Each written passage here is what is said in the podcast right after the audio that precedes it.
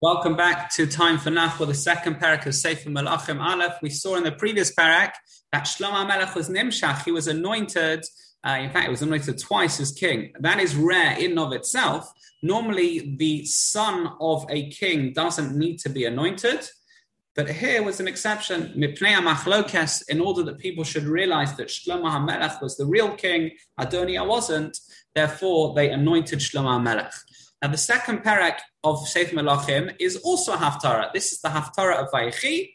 Um, and what happened is as follows. This is remarkable and a very beautiful and famous message of Chaim Shmulevitz is based on this parak.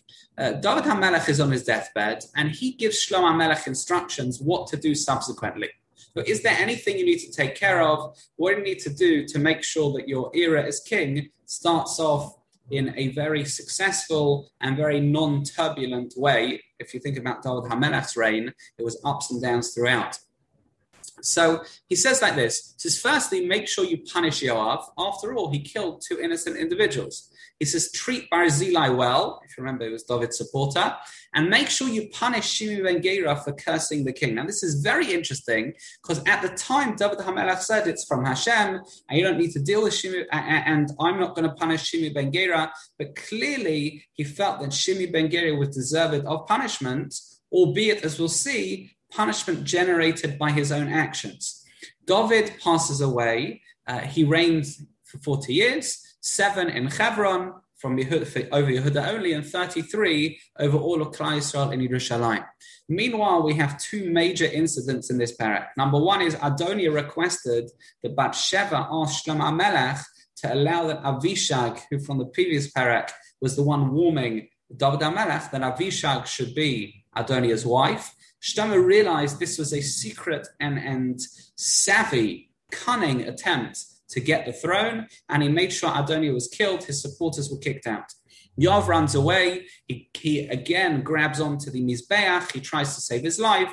The Mizbeach does offer some form of refuge. If you look at Parashas Mishpatim, Perach Aleph, Yudalet, but Shlomo had him killed there and then. The Gemara Makkah, Stuff Yud Beis explains exactly why that in Mishpatim doesn't apply over here.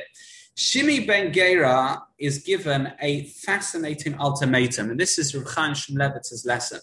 He says, You are not allowed, David tells uh, Shlomo tells him, you're not allowed to leave Yerushalayim. I'm making sure that you are limited to Yerushalayim. Now, for Shimi Ben Gera, this shouldn't have been such a big deal because firstly, he's the head of the Sanhedrin. He's, he's, he's uh, a Talmid Chacham, a tzaddik. So well, what, what do we, you know, you, you can't leave Yerushalayim. Okay, so staying in Yerushalayim It's the holiest city. Says Shlomo Melech, if you leave Yerushalayim, we're going to have you killed. Shimi Ben Gera stays in Yerushalayim for three years.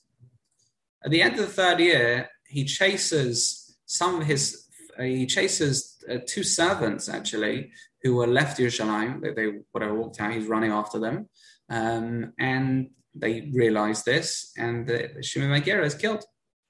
He left Yerushalayim. Now the question is, what on earth is going on? Why? Why Shimon ben Gera? He knew he was going to be killed. Why did he leave Yerushalayim? You can't stay in Yerushalayim. What's going on? Says says uh, Ruchaim Shmulevitz. You see, human nature is if you limit someone beyond where they feel they can cope, they have to break out. Had you never told Shimon ben Gera, you can't leave Yerushalayim, could be that, you know what, he would have stayed in Yerushalayim. But once you tell a person, no, you can only be within this kind of thin or, or small area, they feel they need to break out. Very important human dimensions. People, humans are unlimited, or at least humans can't feel constricted, constrained. Very important, or they will rebel, they will break out It's very important that any restrictions they feel that A, is not too much, but B, they feel are ultimately for their long term benefit and therefore it doesn't feel like a burden on them.